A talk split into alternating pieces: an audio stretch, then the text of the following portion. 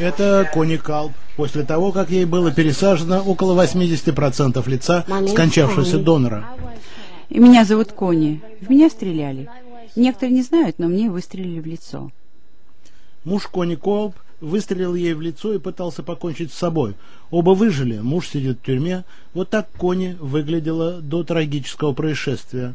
Пуля разворотила ей челюсть, щеку, нос и глаз руководитель группы хирургов клиники Кливленда Мария Семенова.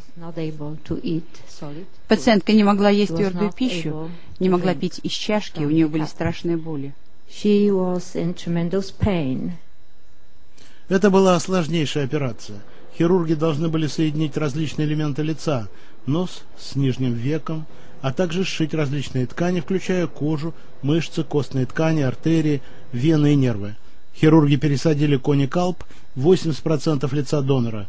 Своими остались только верхние веки, лоб, нижняя губа и подбородок. Теперь она ест гамбургеры и пиццу. Она может гулять по улицам и не бояться косых взглядов и грубых слов. Кони Калп потребуются дополнительные пластические операции. Врачи оставили на лице некоторый запас кожи, чтобы не тянули швы. Когда хирурги доведут свою работу до конца, Кони будет выглядеть вот так – Сочетание элементов ее собственного и донорского лица полностью заменит лицо, обезображенное выстрелом. Кони, как и другим пациентам с трансплантированными органами, придется всю жизнь пить подавляющий иммунитет препараты, чтобы организм не отторгал чужой орган.